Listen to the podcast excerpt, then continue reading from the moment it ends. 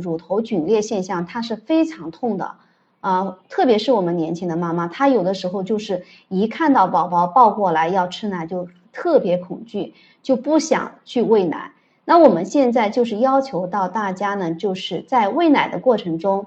首先第一条就是我们哺乳过后呢，将我们的乳汁涂在乳头上，它同时可以帮助我们恢复到乳头的一个复原。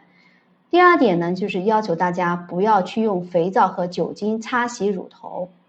啊，可以用一些羊脂膏啊，这是一个纯植物的羊脂膏去啊湿润我们的伤口，减少疼痛。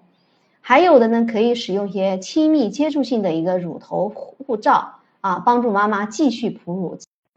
那么最后还有一个方法呢，就是我们家里呢可以备用一些吸乳器啊。如果说是因为乳头皲裂非常严重的妈妈不得不要停止啊，就是不能再去哺乳了，我们可以用吸乳器将乳汁吸出来啊，等到伤口恢复过以后可以继续哺乳。而且吸出来的乳汁呢，也是可以放在我们的一个冰箱里保存的。